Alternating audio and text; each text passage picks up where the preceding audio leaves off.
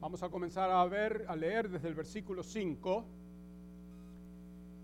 donde la palabra de Dios nos dice: y habéis ya olvidado la exhortación que como a hijos se os dirige, diciendo: hijo mío, no menosprecies la disciplina del Señor, ni desmayes cuando eres reprendido por Él.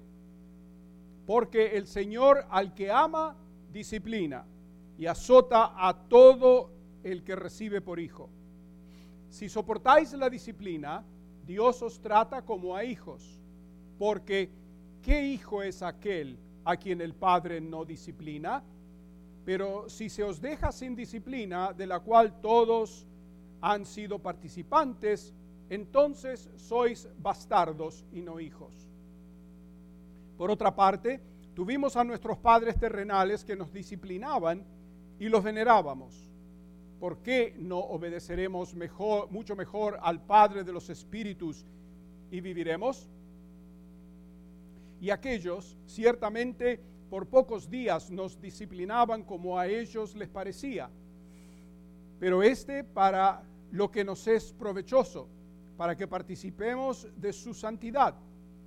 Es verdad que ninguna disciplina al presente parece ser causa de gozo, sino de tristeza, pero después da fruto apacible de justicia a los que en ella han sido ejercitados. Por lo cual, levantad las manos caídas y las rodillas paralizadas, y haced sendas derechas para vuestros pies, para que lo cojo no salga, no se salga del camino, sino que sea sanado. Que el Señor bendiga esta la lectura de su palabra. Padre Santo, venimos ante tu presencia una vez más en este día, pidiendo ahora, Señor, tu bendición sobre este servicio, a medida que comenzamos la enseñanza y la predicación de tu palabra. Pedimos que tu Santo Espíritu nos dé sabiduría, nos llene y nos guíe a toda la verdad que tú quieres que nosotros aprendamos en el día de hoy. Te damos gracias porque tú eres nuestro Padre Celestial y porque nos amas, nos necesitas disciplinar. Pedimos que en este día tu palabra se haga bien clara, no solo en la mente, pero en el corazón. Y pido, Señor, que hables a cada uno que está aquí presente hoy, y te alabamos, te bendecimos en este día. Y si por alguna razón alguien entrase hoy por estas puertas sin tener la certeza de sus pecados perdonados y el gozo de la vida eterna, oramos que en el día de hoy se aseguren de eso en sus propias vidas. Alabamos y bendecimos tu nombre una vez más. Háblanos ahora a través de tu palabra. Lo pedimos por Cristo Jesús, Señor. Amén. Gracias. Pueden tomar asiento.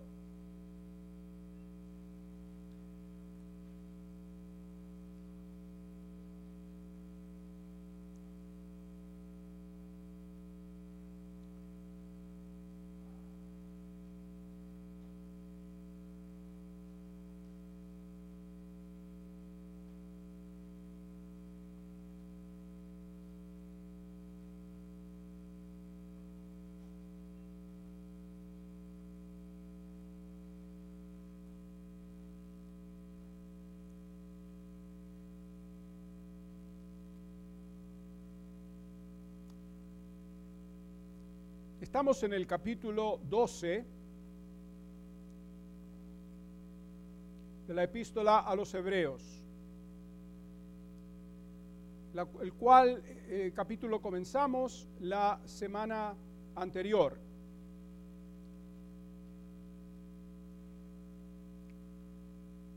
Este capítulo doce nos habla sobre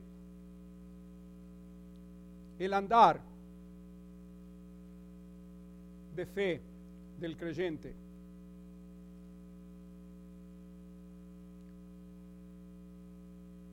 ¿Cómo andamos por fe? Primeramente, siguiendo el ejemplo del Señor Jesucristo, contemplando a los testigos o la nube de testigos de las cuales nos habló en el primer versículo, que son los héroes de la fe. Segundo, contemplándonos a nosotros mismos, como nos dice la palabra, tenemos que examinarnos para asegurar, asegurarnos que estamos en la fe. Y tercero, contemplando a Jesús, el cual es el autor y consumador de nuestra fe. Segundo, andamos por fe soportando disciplina como hijos de Dios. Soportamos disciplina como hijos de Dios.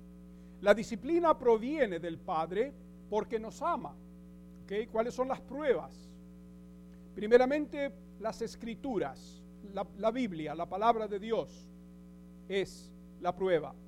El escritor de Hebreos se dirige a continuación al tema de la disciplina en la vida del creyente.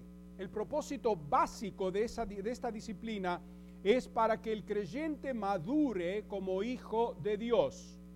Y comienza citando del libro de Proverbios, del capítulo tres del libro de Proverbios, versículos once y doce. Algo que sus lectores, a quien les está escribiendo, que son todos judíos, creyentes, ¿no es cierto?, sabían. Ellos conocían las Escrituras del Antiguo Testamento, pero que habían olvidado.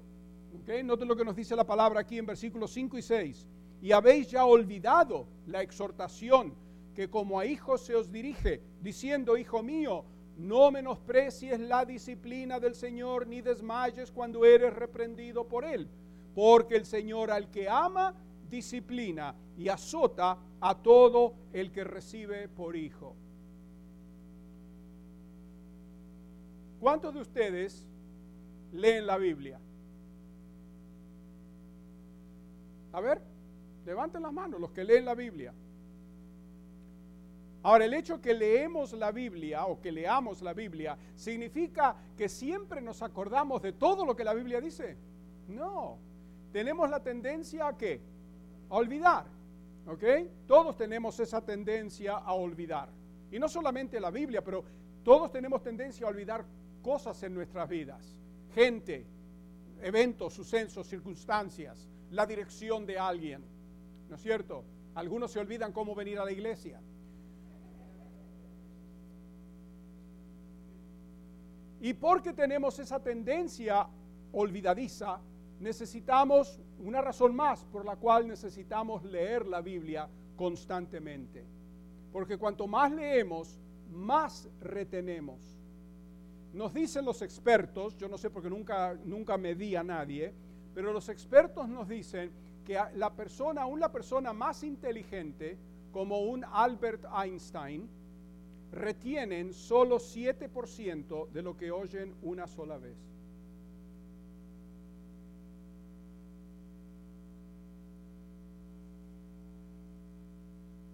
¿Qué predicamos la semana pasada? Excusas. Los mensajes están en, uh, en el website. Ok.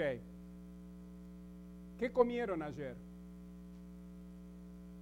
O mejor dicho, ¿qué comieron el martes de la semana pasada?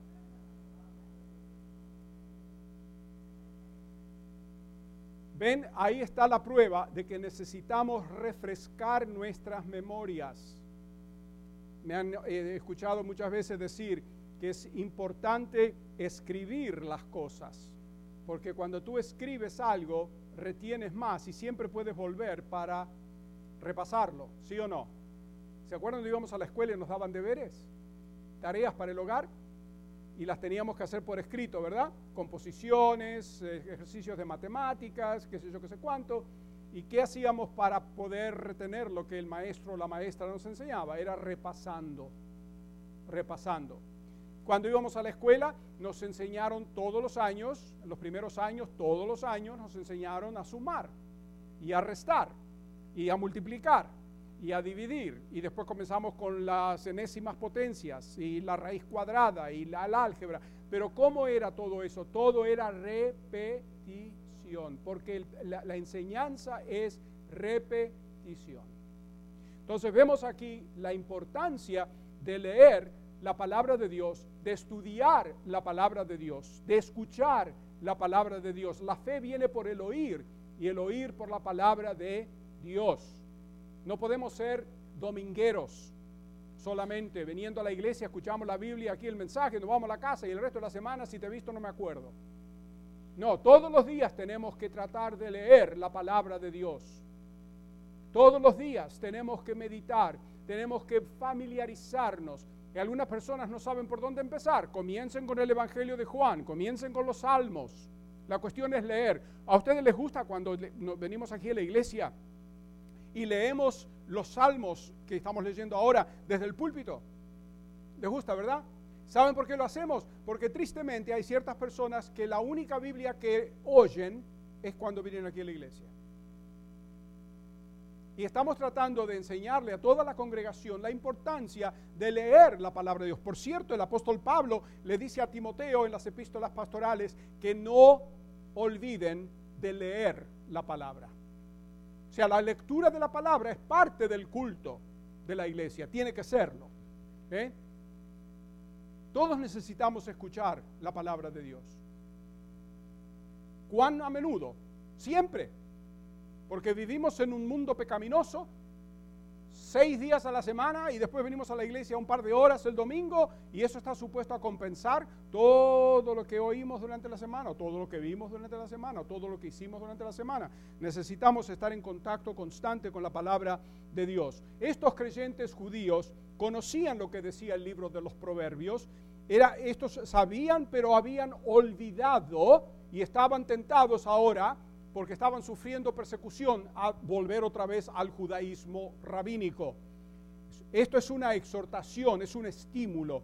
Cuando olvidamos la palabra de Dios, nos desanimamos y nos da ganas de darnos por vencidos.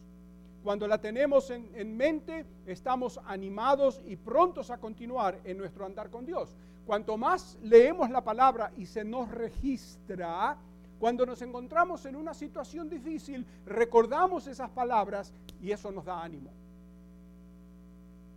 Esta mañana en mi devocional estaba leyendo algo, el título era ¿ser o no ser? Esta es la pregunta. Mucha gente dice eso, ser o no ser, o en inglés, to be or not to be, this is the question. El famoso dramaturgo inglés, William Shakespeare, fue quien escribió esas palabras. Esas palabras son el soliloquio de Hamlet, el drama Hamlet. Y Hamlet era un príncipe de Dinamarca que se enteró que su tío había matado a su padre y se casó con su madre. Y eso lo, lo, lo volvió loco, melancólico, y está meditando y contemplando el suicidio por su situación. Ver a su madre casada con el asesino de su padre. Bueno, el drama es horrendo porque termina en una... O sea, o sea la tragedia es horrenda porque termina matándolos a los dos. ¿Eh? Pero la cuestión es que él se está contemplando. ¿Qué significa ser o no ser? Lo que él está diciendo es, ¿vivo o me suicido? ¿Por qué llegó a ese punto? Por la desesperación. El apóstol Pablo llegó a la misma desesperación cuando nos dice la tremenda, la tremenda persecución que sufrió en Éfeso, en el Asia. Llegamos, dice, al, hasta el punto de, la des, de desesperar aún de nuestra propia vida. Pero el apóstol Pablo nunca contempló suicidio. ¿Por qué? Porque volvió su fe hacia aquel que es nuestra única esperanza. ¿Eh? La gente hoy día pierde esperanza porque no tienen un Dios en su vida, no tienen al Señor en su vida. Puede que tengan falsos dioses, pero no tienen al Dios verdadero. Y la persona que tiene al Dios verdadero puede que llegue a un punto desesperante, pero nunca al punto de matarse, quizás, si su fe está arraigada en el Señor, porque Él es el Dios de nuestra esperanza. ¿Eh? ¿Estamos claros? Y en estos días especialmente que estamos viviendo es cuando más necesitamos esperanza en nuestras vidas.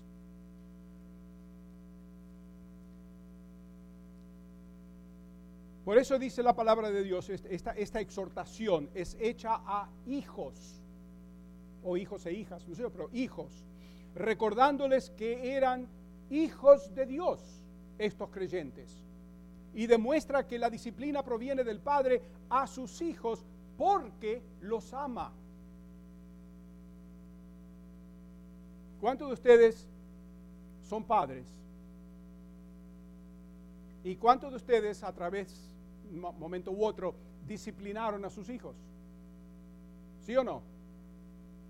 A veces una bien dada. Los griegos tienen un dicho que dice, la pela salió del paraíso. ¿Amén? Sí. ¿Y cuántos de ustedes cuando eran jóvenes, quizás sus padres tuvieron que disciplinarlos, sí o no? Oh, nosotros también. Mi padre me, me dio quizás dos veces en toda su vida. La disciplina venía de mamá, todos los días. ¿Y a quién crecimos más apegados, mi hermana y yo? ¿A nuestra pa- madre o nuestro padre? Madre. Eso de que si tú le das a tu hijo te va a odiar, eso es una mentira, un cuento de, de, de, la, de, la, de los, de los este, eh, izquierdistas, que los socialistas de izquierda, humanistas, que, no, que tienen humos acá adentro, no tienen mente. Porque la palabra de Dios dice que aquel que ama a su hijo, ¿lo qué? Disciplina desde temprano. ¿Ok? Mamá todos los días casi nos disciplinaba y ambos crecimos apegados, más apegados a nuestra madre que a nuestro padre. Y era tanto el amor que le teníamos nosotros a nuestra madre que tanto mi hermana como yo estuvimos con ella hasta el último suspiro que ella dio en el hospital. Nosotros le cerramos los ojos y nosotros lloramos y la cuidamos a nuestra madre y tenemos buenas memorias de nuestra madre. Ella nos disciplinaba, ¿por qué? Porque nos amaba y yo estoy seguro que nos sigue amando desde el cielo. ¿Eh? Y crecimos los dos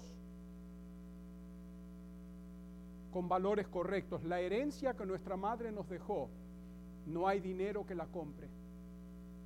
No hay dinero que la compre. El ejemplo que nos dio, hasta los bisnietos de ella se acuerdan de ella. Y me dicen muchas veces, ay, mis y allá. Todavía la, se acuerdan de ella.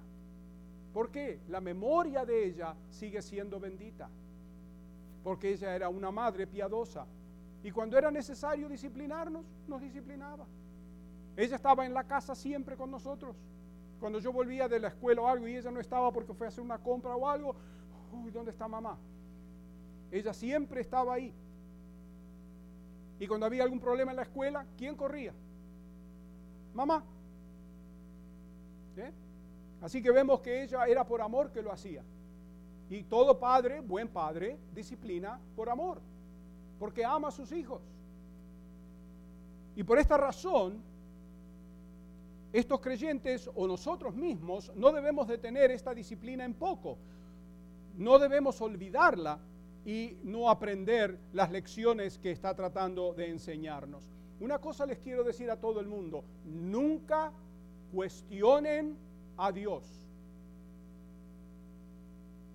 Cuando disciplina o cuando las cosas se están yendo mal, nunca digan, Señor, ¿por qué? Porque Dios no comete errores y segundo, no nos debe explicaciones. La pregunta que tenemos que hacer es, Señor, ¿qué es lo que tú estás esperando que yo aprenda de esto? ¿Qué quieres, Señor, que yo aprenda de esto? ¿Qué lección hay para mí, Señor? Porque sabemos que Él está en control de todo, ¿sí o no? Y no es que Él cause adversidad, pero a veces la permite con un propósito. Todo está bajo el control de Él, ¿sí o no?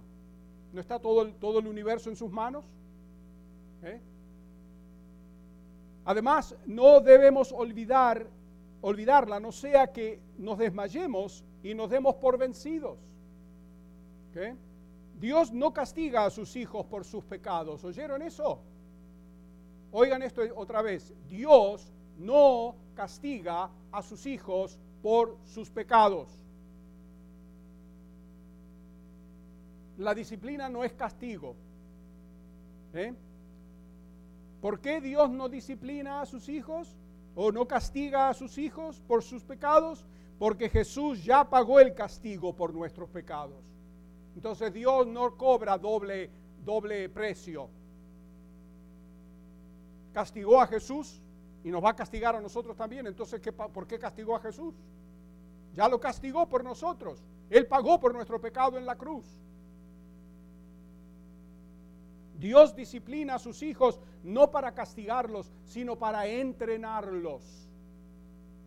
Llevarlos a la madurez para que sean más y más como Jesús. ¿Cuántos de ustedes han orado en sus vidas, Señor, hazme más como Jesucristo? ¿Cuántos han orado eso? ¿Eh? Levanta la mano. Ay, pobrecitos de ustedes. Porque ustedes no se dan cuenta que ser como Jesús significa pasar lo que Él pasó. Bueno, con razón el apóstol Pablo dice, a fin de conocerle y el poder de su resurrección y la participación de sus padecimientos. ¿Qué significa participar? Pasar lo mismo que él pasó. ¿Eh?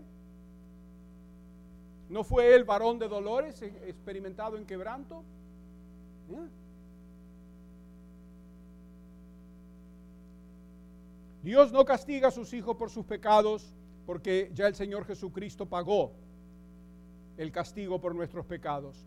Dios nos disciplina para entrenarnos, llevarnos a la madurez, para que seamos más y más como el Señor Jesucristo. Satanás desea que creamos que las dificultades de la vida se, son prueba de que Dios no nos ama, pero lo opuesto es verdad. El Señor a veces nos reprende por medio de su palabra, nos reprende por medio de otra gente o nos reprende a través de circunstancias y a veces nos disciplina y nos azota con sufrimiento físico. Esta es una lección dura de aprender, pero Dios no nos mima como bebés. Cuando tú mimas a tu hijo, ¿qué pasa? O a tu hija, ¿qué haces? ¿Tú sabes lo que tú haces cuando tú mimas a tu hijo o a tu hija? Le estás cavando la fosa. Eso es lo peor que le puedes hacer. ¿Eh? Dios nos ama, pero no nos mima. ¿Eh? Él desea hijos maduros a quienes se les puede confiar responsabilidad en la vida. Así que vemos que las Escrituras nos enseñan de que Dios nos disciplina para nuestro bien, para nuestra madurez, para que crezcamos. Segundo, la experiencia personal nos enseña eso. Noten lo que nos dice nuestro texto aquí hoy, en el versículo siete del capítulo doce. Si soportáis la disciplina, Dios os trata como hijos, porque ¿qué hijo es aquel a quien el Padre no disciplina? Pero si se os deja sin disciplina, de la cual todos han sido participantes, entonces sois bastardos. ¿Qué es un bastardo? Un hijo ilegítimo, ¿ok? Ese es un bastardo, es un hijo ilegítimo, ¿ok? Sois bastardos y no hijos. Por otra parte, tuvimos a nuestros padres terrenales que nos disciplinaban y los venerábamos. ¿Por qué no obedeceremos mucho mejor al Padre de los Espíritus y viviremos? Y aquellos ciertamente por pocos días nos disciplinaban como a ellos les parecía, pero este, o sea, el Padre, para lo que nos es provechoso, para que participemos de su santidad. Todos tuvimos padres y si ellos eran buenos padres, nos disciplinaban cuando lo necesitábamos. ¿Eh? Un niño sin disciplina se hace egoísta, insubordinado, o sea, rebelde, y totalmente malcriado y consentido. Lo peor que tú puedes hacerle a tus hijos es ser pasivo cuando hacen algo malo. Estoy leyendo un libro que escribió este famoso escritor y pastor Chuck Swindoll, que se llama Joseph, la vida de José. Y comienza diciendo, una de las razones por las cuales los hermanos de José, o sea, los hijos de Jacob, trataron a José de la manera que lo trataron, lo odiaban, lo vendieron como esclavo a Egipto, inclusive quisieron matarlo, era porque Jacob oía y veía que sus hijos hacían cosas malas y no hacía nada al respecto. Un padre pasivo es veneno para sus hijos. Inclusive la Biblia dice que el niño dejado por su cuenta llevará a su madre a la vergüenza. ¿Ustedes han visto niños que, que, que hacen pasar vergüenza a sus padres? Miren, cuando nosotros crecíamos y hacíamos algo mal, especialmente mi hermana, porque yo siempre fui un chico bueno, eh, y sigo siendo un chico bueno y ella sigue siendo rebelde. Eh, cuando, cuando, cuando hacíamos algo indebido, estábamos en público y había, hacíamos, hacíamos algo malo en una casa o lo que fuera, mi madre lo único que hacía era esto. Y se nos iba todo el aire, porque sabíamos que cuando llegáramos a casa, lo que nos esperaba, y nunca fallaba, no se olvidaba, ¿ok? Entonces nos tenía bien entrenados, que nosotros gritarle a nuestra madre o ser rebeldes, o, eh, era, éramos muy jóvenes para morir, ¿eh? Pero lo hacía como debía de hacerse. Nunca les hagan pasar vergüenza a sus hijos en público. Se portan mal, avísenles. Inclusive el doctor James Dobson, que es un uh, psicólogo cristiano, dice que una cosa de hacer cuando se porta mal en público es apretarle el botón aquí en la clavícula. Ponle presión aquí en la clavícula. Eso sí, disimula mucho. Y después le dices, cuando lleguemos a casa hablamos. Y nunca les den a sus hijos pela cuando están enojados ustedes, porque ellos no tienen la culpa. No te desahogues, no desahogues tu ira sobre tus hijos. Cálmate, tranquilo, toma un poco de café, cómete un par de panqueques, está tranquilo, y cuando tú estés calmo o calma, mátalos. Pero no desahogues tu ira sobre ellos, porque hay muchos padres que me dicen, ¡ah! Y le pegan. ¡Ey! Esa no es la manera. Esa no es la... Una cosa es disciplinar y otra cosa es abusar. No es lo mismo. Inclusive el único lugar donde disciplinar es este. ¿Saben por qué? Porque Dios nos creó aquí con mucha almohada. Y aquí no hay ningún órgano que haga daño. Entonces tú aplicas la vara de corrección sobre el asiento del entendimiento.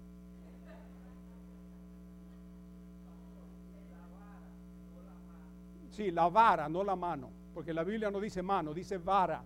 Nunca le des a tus hijos con la mano, porque la mano acaricia, la mano da de comer, la mano abraza. Entonces tú no quieres asociar la mano con la disciplina, que tus hijos vean la mano y se asusten. Siempre un objeto neutral, ¿eh? Una vara o un garrote con un clavo al final, pero nunca la mano, ¿okay?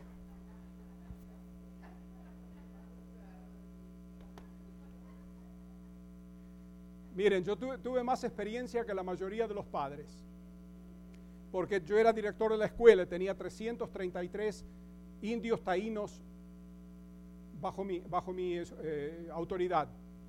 Y digo taínos o apaches, apaches eran, eran apaches en realidad, porque eran más salvajes. Pero muchos de esos muchachos, aunque en ese momento no lo creían, yo les decía, te estoy disciplinando porque te amo. Me miraban y decían, yeah, sure. Pero cuando crecieron y se fueron de la escuela, volvían a visitarme y decían, ay, pastor Alex, esos fueron los mejores años de mi vida. ¿Por qué? Porque al crecer apreciaron lo que uno hizo por ellos. Maduraron. ¿Eh? En el momento la disciplina no es, no es agradable, pero después produce buen fruto y lo vamos a ver eso. Y como dijimos, todos tuvimos padres. Y si eran buenos padres, nos disciplinaban cuando lo necesitábamos. Un niño sin disciplina, como dije antes y lo repito, se hace egoísta, insubordinado y totalmente malcriado y consentido. Eh, mi madre siempre decía, en la primera escuela es el hogar. Siempre lo dijo eso. Cuando escuchamos el otro día a este muchacho que mató tanta gente en Chicago, el problema no era él. El problema comenzó no con él, aunque él es el problema, pero el problema comenzó en su hogar. O el que mató gente en Texas, el problema es el hogar. ¿Eh? Los padres abandonan a sus hijos, es una epidemia que hay hoy día, como los padres fracasan con sus hijos. ¿Eh? La Biblia dice en Proverbios también, el que detiene el castigo a su hijo aborrece, mas el que lo ama desde temprano lo corrige. Si tú detienes el castigo, como hizo Jacob con sus hijos, tú a tus hijos en realidad los aborreces. Aunque no los odies, pero la Biblia dice que tú los aborreces. ¿Por qué? Porque no les das el amor que ellos necesitan, que es la disciplina. El amor es dar lo que la persona necesita, no lo que quiere. ¿Eh? Si tú a tu hijo o a tu hija le das todo lo que te piden, eso es cavarle la fosa otra vez y enterrarlos. ¿Eh? Porque no aprecian nada después en la vida. Pero cada padre disciplina a su hijo solamente, no el hijo de otro. Tú no tienes el derecho de disciplinar el hijo del vecino. Es a tu hijo que tú disciplinas. ¿Eh? Y el Padre también, el Padre Celestial disciplina a sus hijos. ¿Eh? Entonces vemos el punto aquí es, si soportáis la disciplina, dice el escritor de Hebreos, Dios os trata como a hijos. O sea, el hecho de que nos disciplina prueba que somos sus hijos. Si lo recibimos en el espíritu correcto, con la actitud correcta, aprenderemos la lección que está tratando de enseñarnos. La palabra disciplina es esto, oigan, no es castigo, la disciplina es instrucción moral. ¿Eh? Instruye, dice, al niño en su camino, Proverbios veintidós seis, y cuando sea adulto, viejo, no se apartará de él. Y otra vez esto, dijimos, es corrección, no castigo. Todo hijo o hija necesita pasar por debajo de la vara de corrección del padre, porque ¿qué hijo, dice, es aquel a quien el padre no disciplina? Todo hijo verdadero recibe su disciplina. Por eso en el versículo ocho dice, pero si se os deja sin disciplina, esto es, sin instrucción moral, mostrará que sois bastardos, ilegítimos y no hijos verdaderos. Pero en este caso todos han sido participantes de esta disciplina, comprobando que en verdad son hijos de Dios. Versículo nueve dice, y por otra parte, un punto adicional, es la razón por la cual un padre corrige a sus hijos y el espíritu en el cual esta corrección debe recibirse. Primero, nuestros padres terrenales dice que nos disciplinaban. Lo hacían con el propósito de enseñarnos respeto y reverencia, ¿sí o no? ¿Mm? Y para obedecer sus mandatos. Esta es la misma razón por qué nuestro, por qué nuestro Padre Celestial corrige a sus hijos, para enseñarnos esas mismas lecciones. Él desea que lo reverenciemos y obedezcamos su voluntad. Un niño que no aprende sumisión a la autoridad cuando, cuando nunca llegará a ser útil en la sociedad como adulto. Cualquier hijo de Dios que se rebela en contra de su autoridad, o sea, de la autoridad de Dios, está en peligro de una disciplina dura, aún la muerte. Yo me acuerdo cuando tenía dieciséis años, creo que tenía, que un día mi padre estaba hablando conmigo y fue así, me hizo, una cosa así me hizo y yo creí que me iba a dar y levanté las manos. Y él creyó que yo le iba a dar.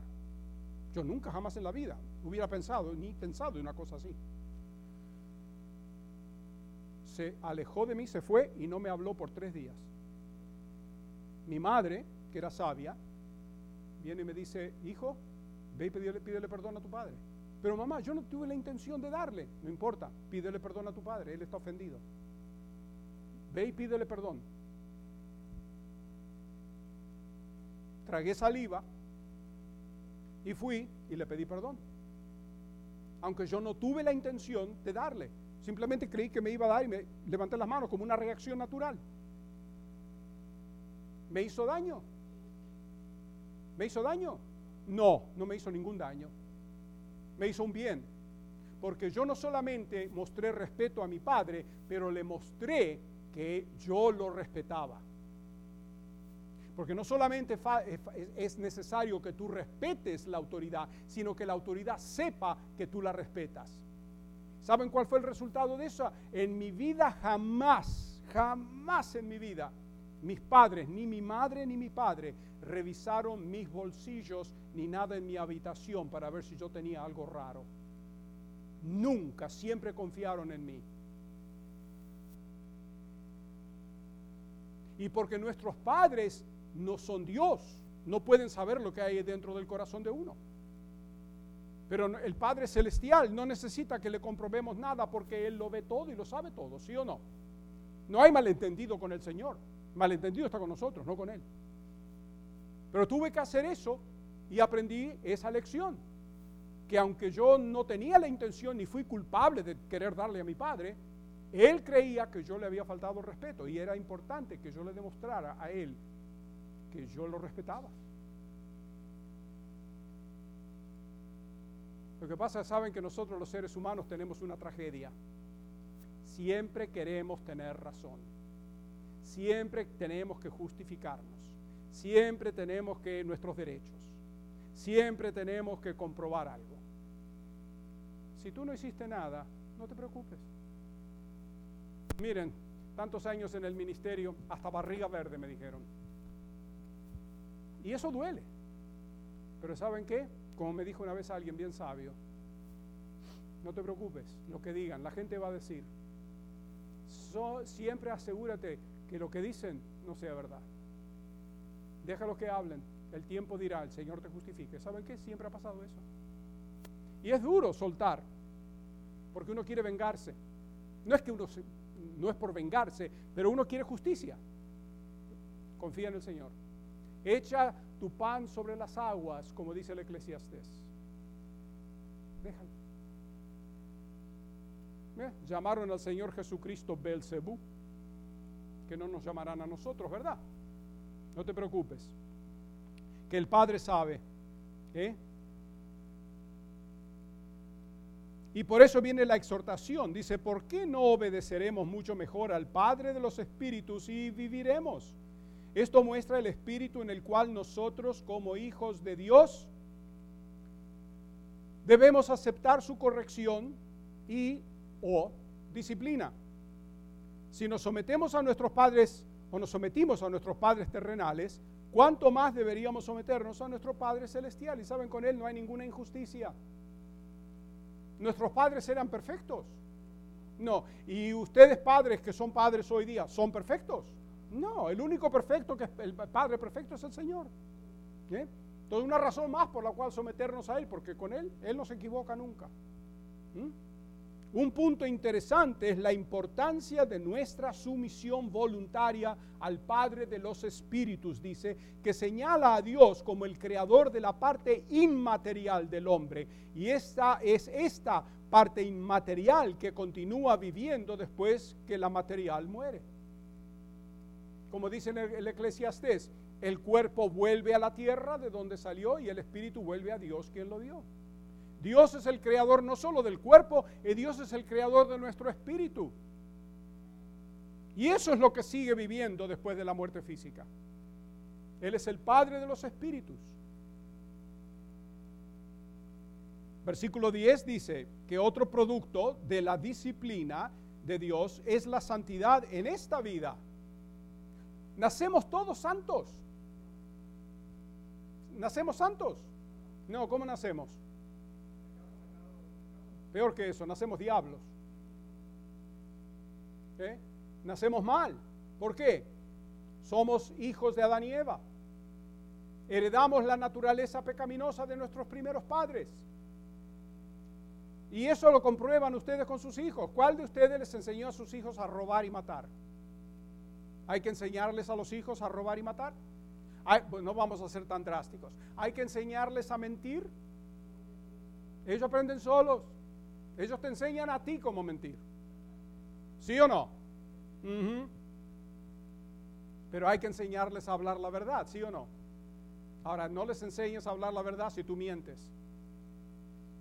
Si suena el teléfono, no le digas a tus hijos, atiende y dile que no estoy aquí. No hagan eso, porque tu hijo te va a decir, ¿y qué clase de creyente eres tú, hipócrita? No te van a decir las palabras, pero lo van a pensar. ¿Eh? Así que vemos que otro producto de la disciplina de Dios es la santidad en esta vida, o la santificación. Hay una, un contraste aquí entre los padres humanos y el Padre Celestial. Los padres humanos disciplinaban a sus hijos mientras ellos crecían. Era una disciplina temporal. ¿Eh? Y era, era una disciplina imperfecta, como a ellos les parecía. Nuestros padres no eran perfectos y por lo tanto no siempre tenían razón, cometieron errores, pero Dios nunca comete errores.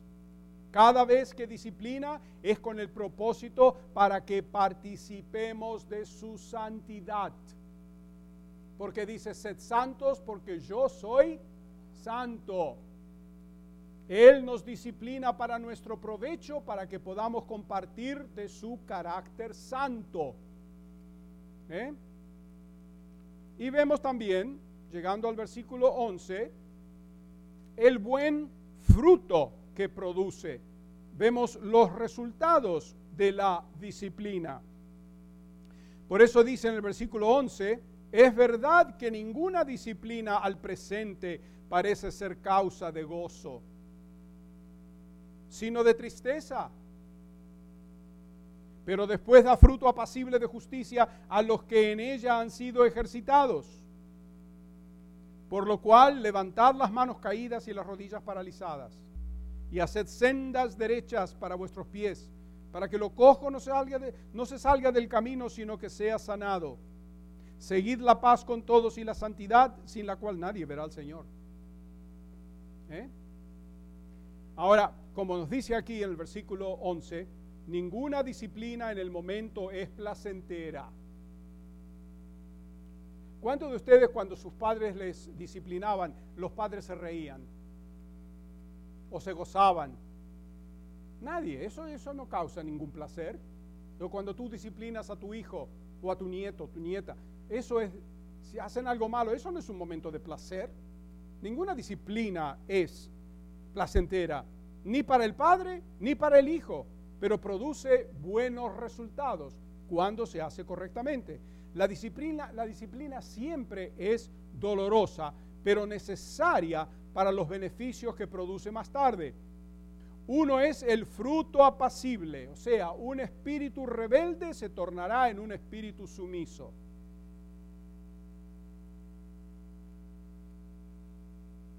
Cuando yo crecía no se le podía responder a los adultos, porque eso era una falta de respeto. Hoy día matan al padre o a la madre. ¿Mm? Se nos enseñaba disciplina, digo, respeto a los adultos. ¿Eh? El fruto apacible. Otro resultado es la justicia. En vez de continuar en el pecado, el niño aprenderá a hacer lo correcto. Por eso nunca les des a tus hijos todo lo que te piden, porque nunca van a aprender el verdadero valor de las cosas. Si los padres muchas veces tienen que decir que no. ¿Por qué? Porque aman a sus hijos. Enséñales, enséñales a, su, a tus hijos, a tus nietos, el valor de las cosas. Porque cuando reciben todo muy fácil, nada los satisface, nada les gusta, no saben lo que quieren. ¿Eh? Eso es lo peor que pueden hacer. Otro resultado es la justicia. Cuando nosotros le oramos al Señor, Él nos da todo lo que le pedimos. No. ¿Eh? Por eso no se dice que tenemos que orar y pedir de acuerdo a su voluntad. ¿Eh? En vez de continuar pecando, el niño aprenderá a hacer lo correcto. Y estos son los resultados de la madurez.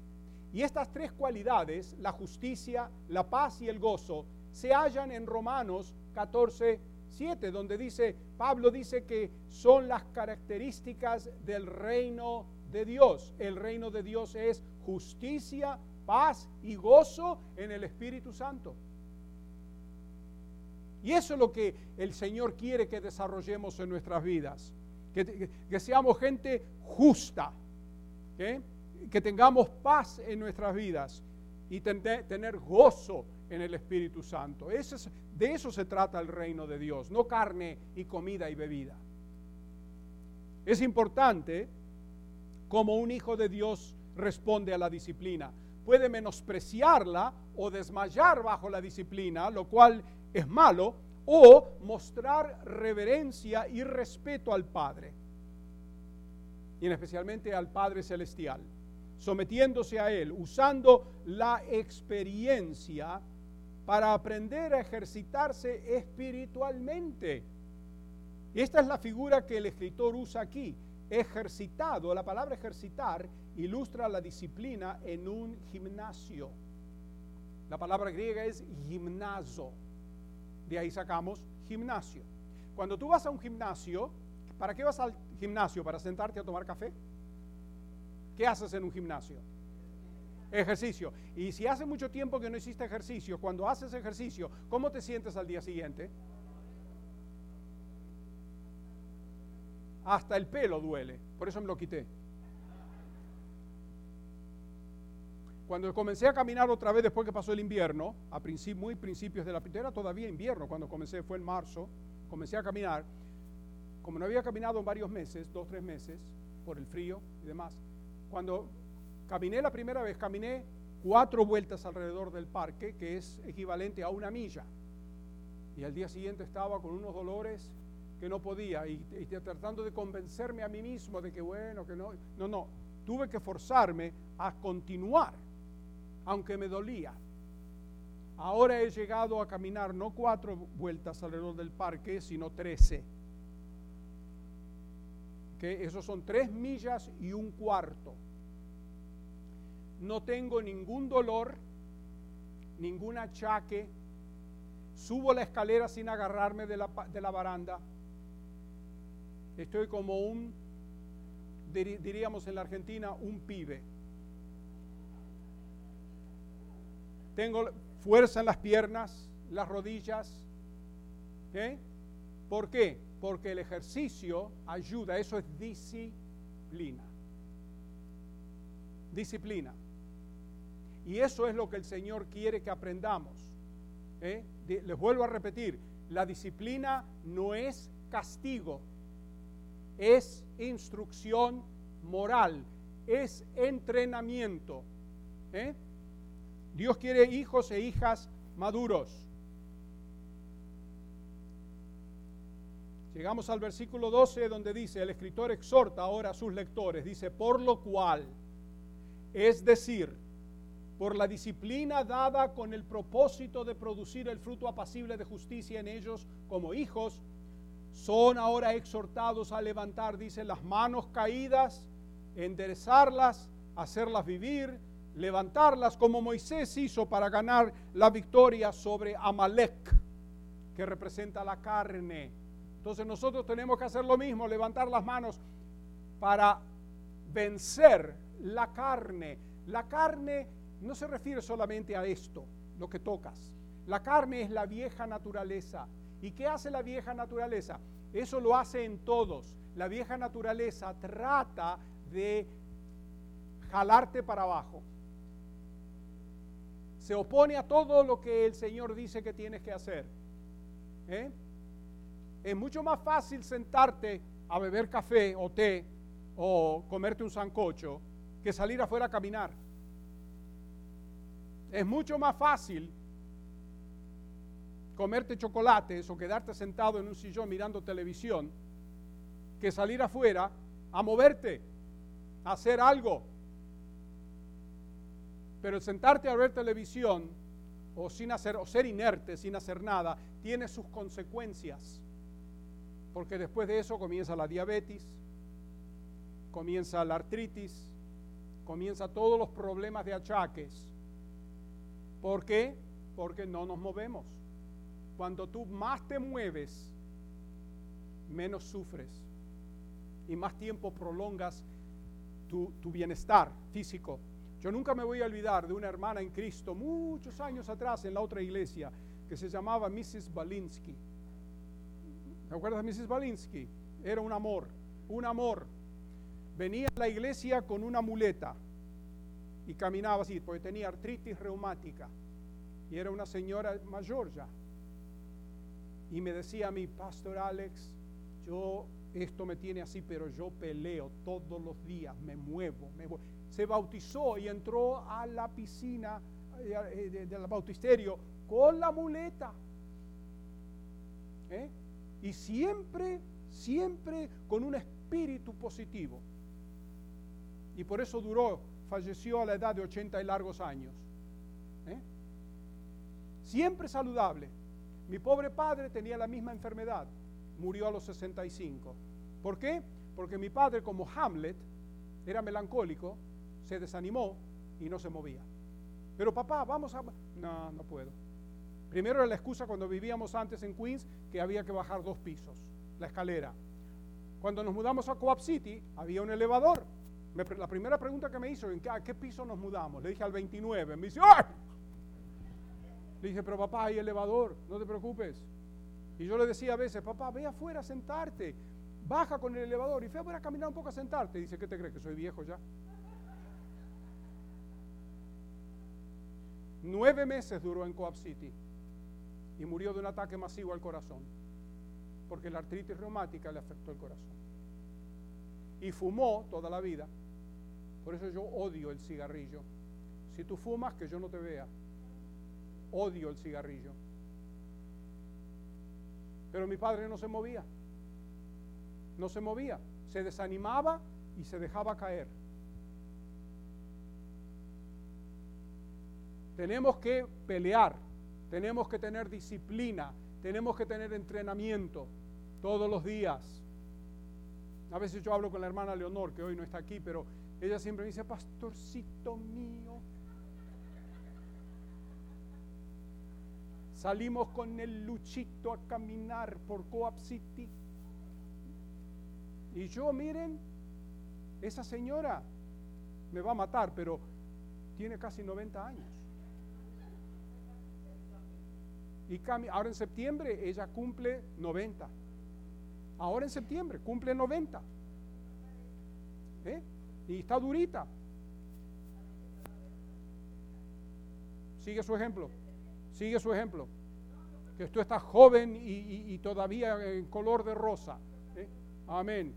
Caminen, muévanse. No se queden en la casa, ni en la cama, ni en la silla. Hagan algo. ¿Eh? Hagan algo. Cuiden su, el Señor quiere que cuidemos nuestros cuerpos también. ¿Eh? El templo del Espíritu Santo es el cuerpo de uno, ¿sí o no? Hay que cuidarse. Hay que cuidarse. Amén. Santo.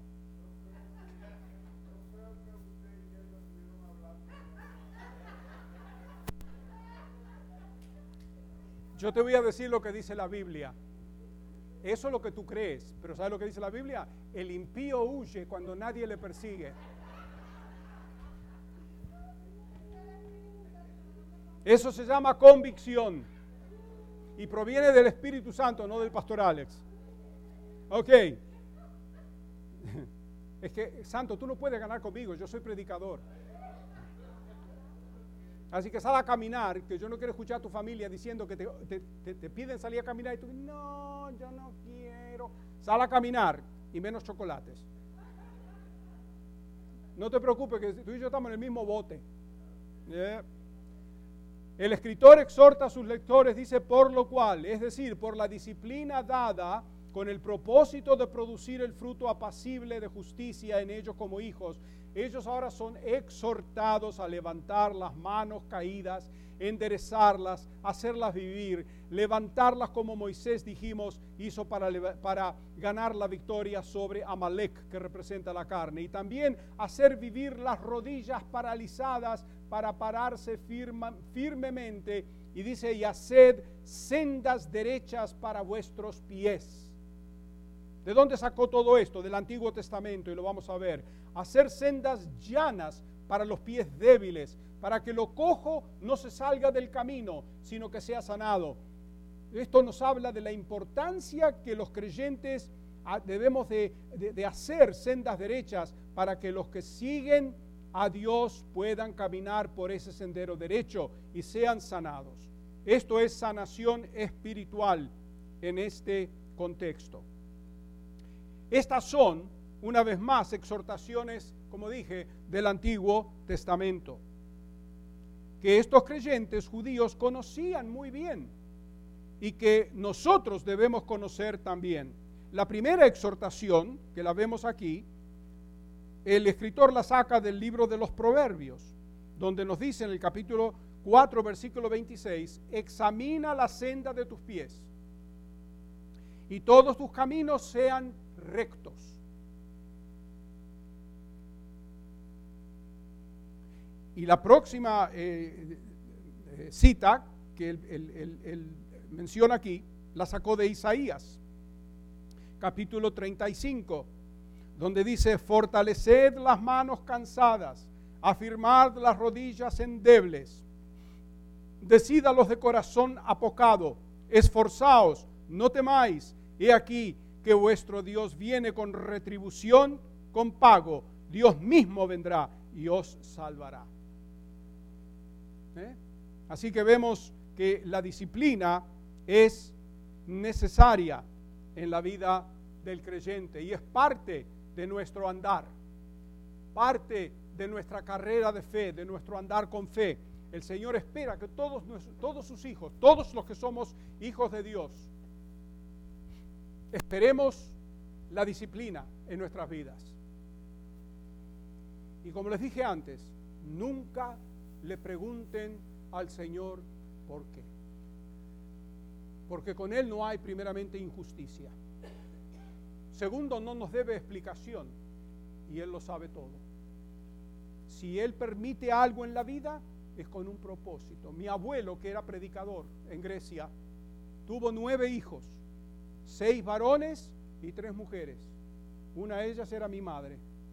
Las otras dos hermanas de mi madre murieron, la una a los catorce años y la otra a los diecisiete. Y en ese tiempo los velorios se hacían en la casa, no había funerarias. Y cuando venía la gente, vecinos, familiares y todos, para consolarlo, él los consolaba a ellos. Y, y les hacía café a todo el mundo y les servía. Y le decían, pero Esteban, ¿no, mue- no, ¿no lloras? Y él decía, el Señor ha dado y el Señor ha quitado. Bendito sea el nombre del Señor. Y dice, y además de eso, ellas no van a volver aquí, pero yo las voy a ir a ver. ¿Y saben qué? Fue. La una murió en el año mil novecientos treinta y seis y la otra murió en mil novecientos cuarenta y tres en medio de la guerra. Y él murió en mil novecientos sesenta y cuatro, a los ochenta y siete años y medio. Y uno se pregunta, mucha gente preguntaría, pero él era un servidor del Señor. Y los, la gente de mala que eran, se burlaban de él, decían, mira, predica la palabra de Dios y Dios le quita a las hijas.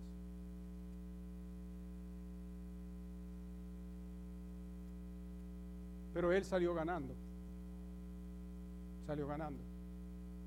¿Eh? Nunca cuestionemos al Señor, que el Señor sabe, sabe el por qué permite la disciplina o los, las pruebas. Miren, piensen en la vida del Señor Jesucristo. ¿No es el Hijo de Dios? O mejor dicho, es el Hijo de Dios y Dios Hijo. ¿Es Jesucristo Dios?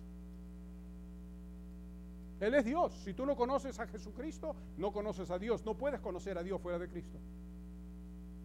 Y sin embargo, aquí en la tierra, cuando Él vino, se humanó, porque Él existió desde siempre, ¿verdad? Se humanó. ¿Y qué pasó acá? Padeció, varón de dolores, experimentado en quebranto. ¿El mundo lo recibió o lo rechazó? Lo rechazaron. Él vino a los suyos y los suyos no le recibieron. Mas a todos los que le recibieron, a los que creen en su nombre, les dio potestad de ser hechos hijos de Dios. Señores, ni los hermanos, los medios hermanos de él, los hermanos de madre, creían en él. Hasta después de su resurrección, ellos no creyeron que él era el Mesías. El corazón duro del hombre, corazón de incredulidad. No es la mano de Dios que se ha acortado, que no puede salvar. Es la maldad del hombre que rehúsa creer. Todos nacemos con problemas, ¿sí o no? Nacemos hablando mentiras, ¿sí o no? La Biblia lo dice eso, todos nacemos hablando mentiras. Tú a tu hijo no le tienes que enseñar a mentir. Tu hijo te enseña a ti cómo mentir. ¿De dónde sale eso? De su naturaleza. A los niños hay que enseñarles a decir la verdad y hacer lo correcto, porque la tendencia es hacer lo otro. Comprueba nuestra naturaleza como es. Y por eso cuando somos salvos, el Señor usa todo lo que Él usa para la disciplina, para purificarnos, hacernos, o sea, somos santos posicionalmente en Cristo Jesús, ya. Pero prácticamente Dios lo que hace, desarrolla a través de la disciplina, es nuestra santificación práctica, no la posicional. Y eso, to- eso toma mucho trabajo, no para Dios, para nosotros, porque somos lentos para aprender. ¿Cuántos de ustedes han repetido el mismo problema, el, el mismo pecado más de una vez? Algunos de ustedes lo han hecho y los otros mienten porque siempre lo han hecho también. Nadie está exento. Por eso Dios aplica disciplina, porque ¿con qué se purifica el oro? Con fuego. Y eso lo habla Primera de Pedro.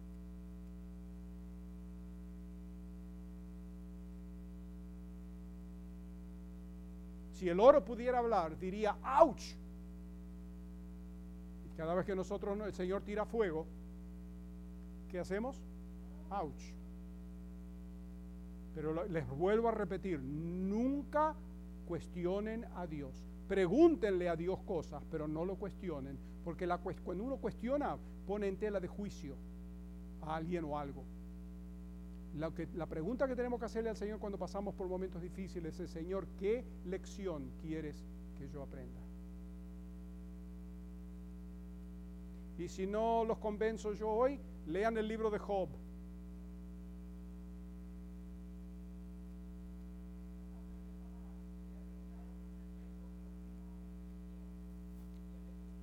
¿Nacen cómo? Oh. Sí, sí. Digo que no estoy. Exacto. Bien, de hecho, así los expone. Yo a mi padre le hacía eso, cuando a veces me pateaba debajo de la mesa, cuando había visitas, yo decía un disparate. Yo era tremendo en ese aspecto. Y le decía a mi padre: ¿por qué estás pateándome debajo de la mesa? Y mi padre me miraba y después yo sabía lo que me esperaba cuando... Okay. Yo no daba el brazo a torcer. Con mi madre no tanto, pero con mi padre sí, teníamos un choque ahí. Pero ¿saben qué? Él aprendió en la vida que yo lo respetaba, porque al final de su vida, un día o dos antes de morir, yo no estaba en casa, yo estaba en New Jersey, abajo en Ocean Grove. Me dijo mi madre después, que le dijo: me gustaría ganarme el loto. Y mi madre le dijo: ¿por qué quieres ganarte el loto? Dice: así le doy todo el dinero a mi hijo, porque él cuidó por, por mí toda la vida.